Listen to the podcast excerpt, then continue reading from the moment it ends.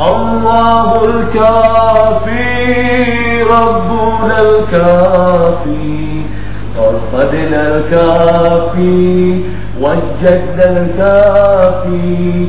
لكل الكافي كفانا الكافي ونعم الكافي. الحمد لله. Assalamualaikum warahmatullahi wabarakatuh. Waalaikumsalam warahmatullahi wabarakatuh. Subhanallah walhamdulillah wa la ilaha illallah wallahu akbar. Wa sallim ala sayyidina Muhammadin. Assalamu alayka ya Rasulullah wa ala alihi wa wa man tabi'ahu bi ihsanin ila yaumiddin. Subhanaka لا علم لنا إلا ما علمتنا إنك أنت العليم الحكيم لا حول ولا قوة إلا بالله العلي العظيم صدق الله العظيم إخوة الإيمان Pemirsa cahaya hati yang insya Allah semuanya diberkahi oleh Allah. Kembali kita dibahagiakan oleh Allah Di waktu pajar ini bersama para asatid. Ini para duat da'i da'i Allah.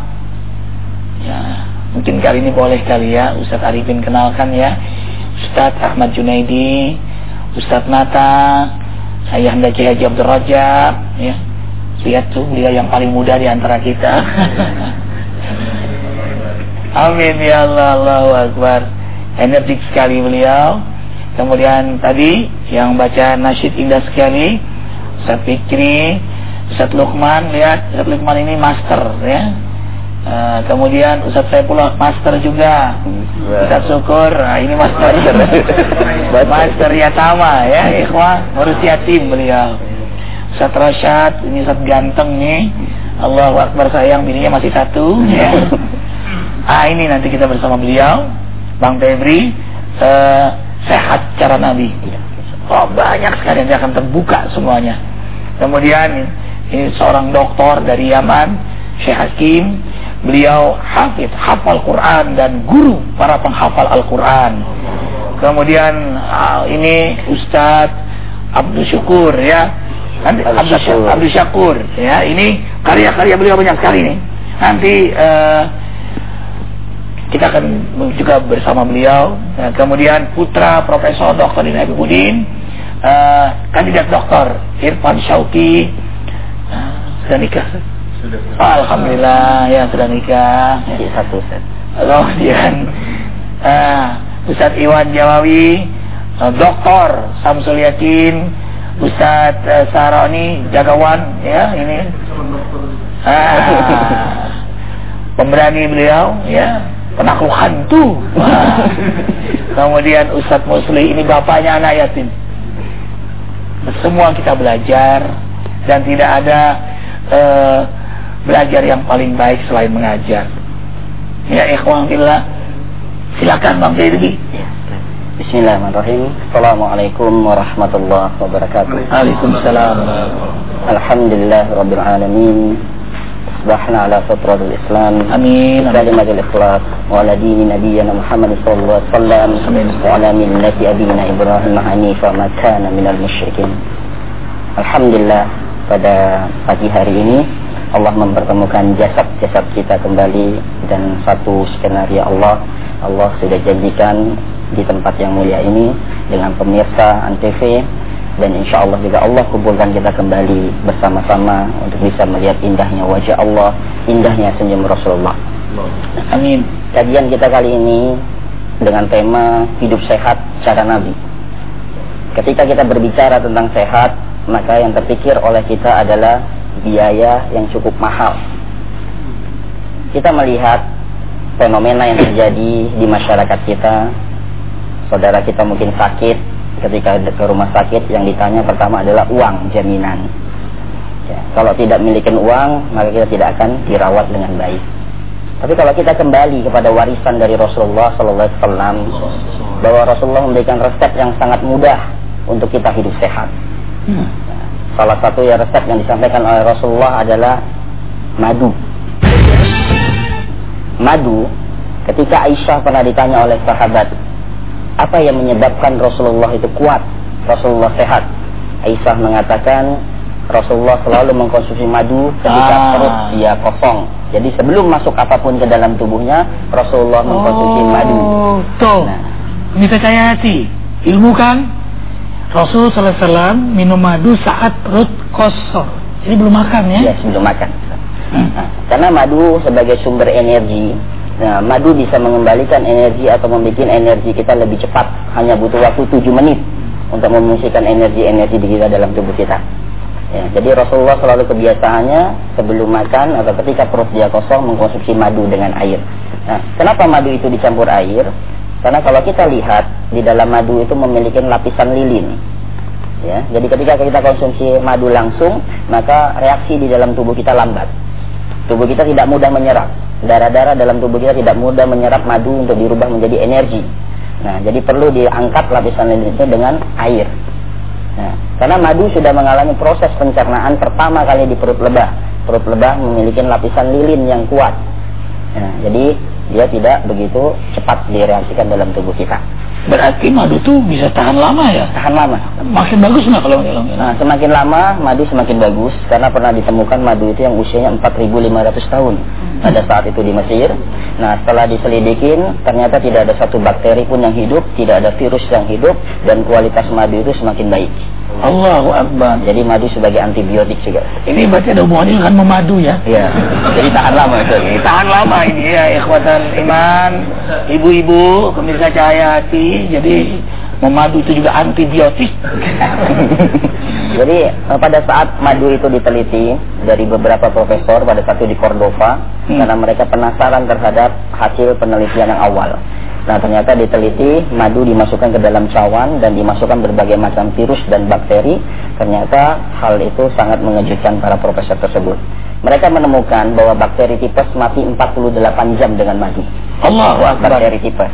Nah diare mati dengan 6 jam dengan madu yang dikonsumsi per 2 jam dengan air karena madu itu berputar dengan perputaran darah kita. Nah, jadi untuk masalah tipes kita tidak perlu cari cacing lagi, Ustaz. Nah, kalau dulu kita cari cacing, cari obat ya dari bahan cacing, tapi ternyata dengan madu yang dikonsumsi per 2 jam, nah itu sangat efektif untuk membunuh bakteri tipes itu sendiri. Diare. Diare. Nah, udah gitu juga untuk kanker. Nah, karena madu memiliki asam amino yang sangat kuat sebagai Apa Ustaz asam? asam amino. Hmm. Nah, jadi itu yang membuat semut nggak suka dengan madu ya. Dengan madu, Kalau ya. tanda madu Betul, asli ya. Betul. Nah, salah satu indikasi madu asli tadi eh, bisa tidak direbungi semut, tapi terkadang kita harus melihat tergantung dari makanannya. Ustaz. Nah, nektar apa yang dimakan oleh lebah tersebut.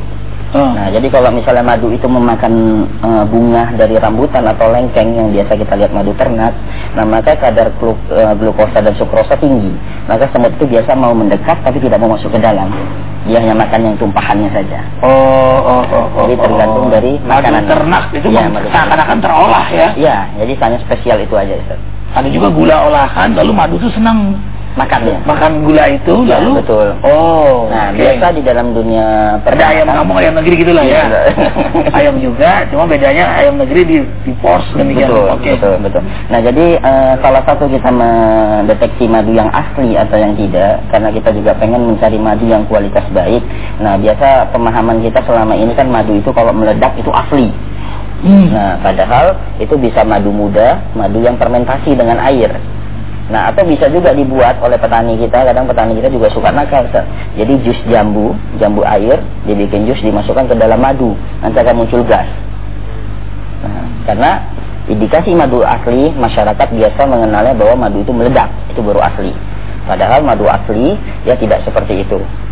Ya. Indikasi madu yang asli biasanya yang paling mudah kalau kita tidak punya lab di rumah. Nah, yang paling mudah itu kita ambil piring kaca yang bening, kita masukkan air, ya, lalu teteskan beberapa tetes madu, kita goyang di tempat yang terang, maka dia akan berbentuk pola sarang lebah aslinya. Dan itu tidak bisa direkayasa oleh manusia. Jadi piring kaca yang bening, ya yang tanpa motif, jadi tanpa bunga. Nah kita masukkan air di piring tersebut, lalu kita masukkan madu beberapa tetes, kita goyang dengan cara berputar di tempat yang bening, dia akan berbentuk pola seperti sarang lebah aslinya. Nah jadi kalau madu itu campur, maka dia akan terpisah terlebih dahulu. Gumpalan-gumpalannya akan terpisah, nah aslinya itu akan ada di dasarnya. Nah, ini indikasi madu yang asli. Bisa nggak dikatakan madu itu palsu juga? Ini botol, Mhm. terus ada tiba-tiba Endapan. endapan. Ya. Nah, eh, untuk indikasi madu yang asli bisa juga dia mengendap, Ustaz. Oh. Jadi tidak semuanya madu yang mengendap itu palsu. Oh. Seperti misalnya nektar atau makanan madu kaliandra, bunga kaliandra yang ada di Sukabumi. Hmm. Nah, itu dalam waktu enam bulan biasa dia mengendap full. Jadi tidak terpisah. Nah, tinggal membuktikannya endapan itu kita makan kalau manis tanpa aroma berarti itu adalah gula. Tapi kalau dia manis dan beraroma kuat aroma bunga itu berarti nektar. Nah, jadi kita tidak bisa Oh, subhanallah. Banyak yang diingat, banyak yang lupa. Ya, itu masalah bab madu salah satu resep Nabi yang Nabi ajarkan kepada kita dengan murah meriah. Nah, yang kedua, salah satu resep Nabi yang Nabi sampaikan juga kepada kita adalah dengan habatus sauda. Ustaz, Ustaz, sebelumnya saat gimana? Eh, kalau kita panas badan atau saat kita letih atau saat kita kedinginan, demam dan sebagainya, itu minum madunya gimana tuh? Ayo. Eh, pada saat kondisi kita panas atau letih, nah biasa permasalahan itu adalah di pencernaan kita. Pencernaan adalah organ panas, maka minum madu yang paling efektif ada namanya madu dingin. Madu dingin. Nah, madu dingin. Nah, madu dingin itu bukan madu dikasih air dingin, ya. Tapi madu atau taruh di kulkas. Tapi madu tetap menggunakan air hangat karena mudah dicerna dengan air hangat. Tapi caranya madu dulu masukkan ke dalam gelas, baru dicampur air.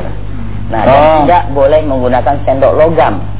Ini yang harus perlu kita pahami, ya. Karena sendok logam kita itu biasa tidak full stainless tapi ada besi di situ. Nah, ketika besi terkena dengan madu, maka Fe berubah menjadi Fe3, jadi besi berkarat. Nah, maka dia akan mengurangi khasiat dari madu tersebut. Nah, jadi merubah.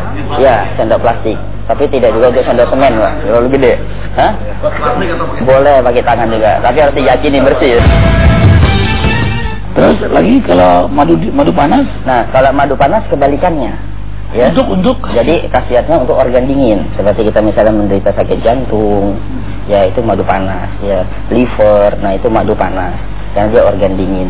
Nah jadi kalau kita menderita penyakit panas dan dingin, maka kita juga atur, ya misalnya siang atau pagi sampai siang kita minum ma- madu panas untuk energi, nah malam kita minum madu dingin. Nah karena madu panas mengembalikan energi cepat, memicu Oh. energi cepat. Nah madu dingin biasa untuk nyenyak tidur.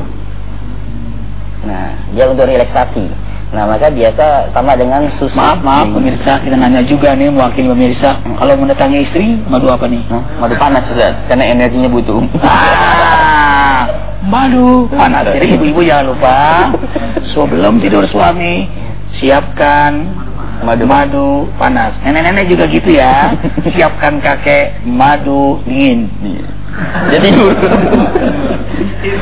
Biar tidur maksudnya.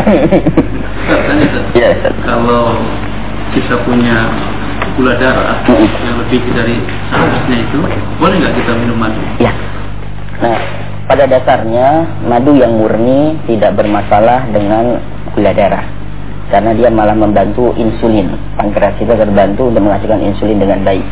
Tapi permasalahannya, ya kenapa dunia kedokteran itu melarang? Karena yang mereka uji adalah madu yang ada di pasar.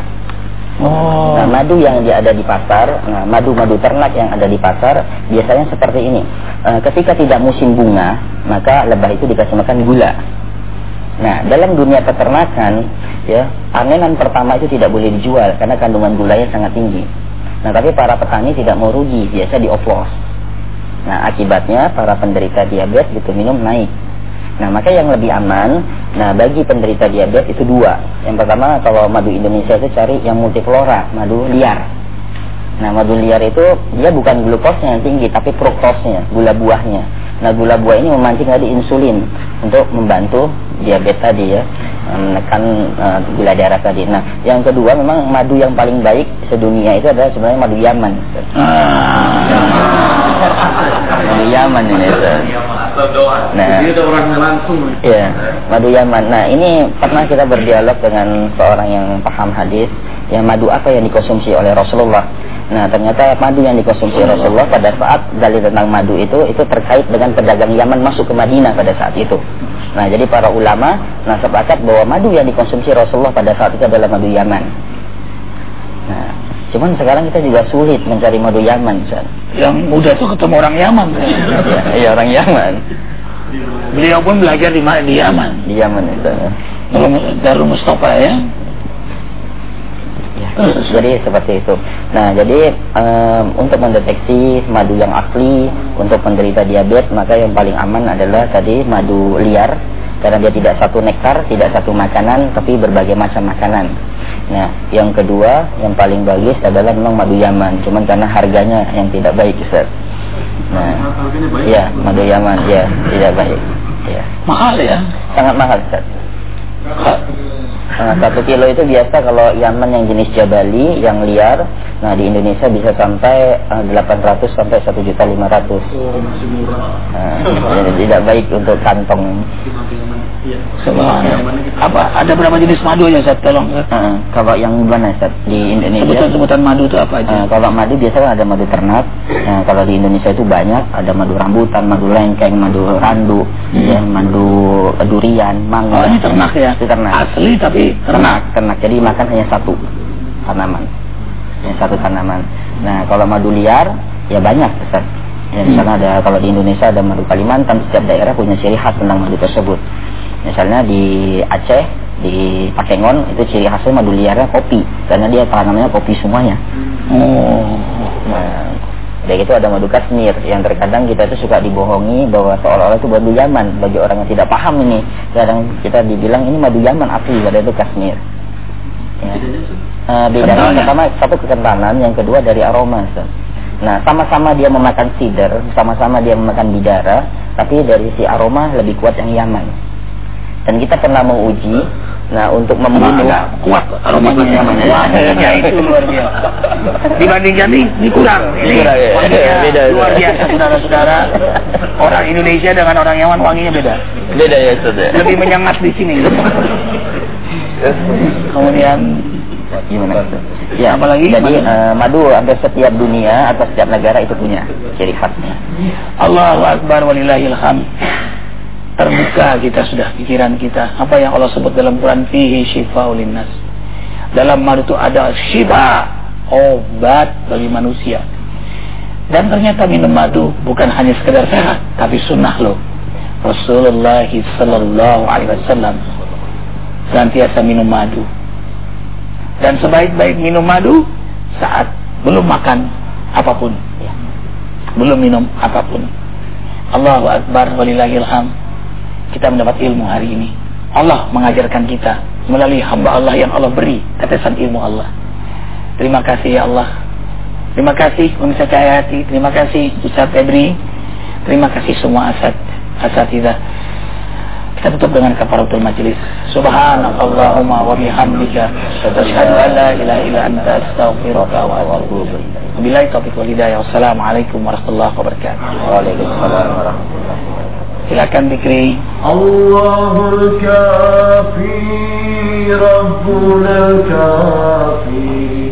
وفرنا الكافي وجهنا الكافي لكل الكافي كفانا الكافي ونعم الكافي الحمد لله الكافي كفانا الكافي ونعم الكافي الحمد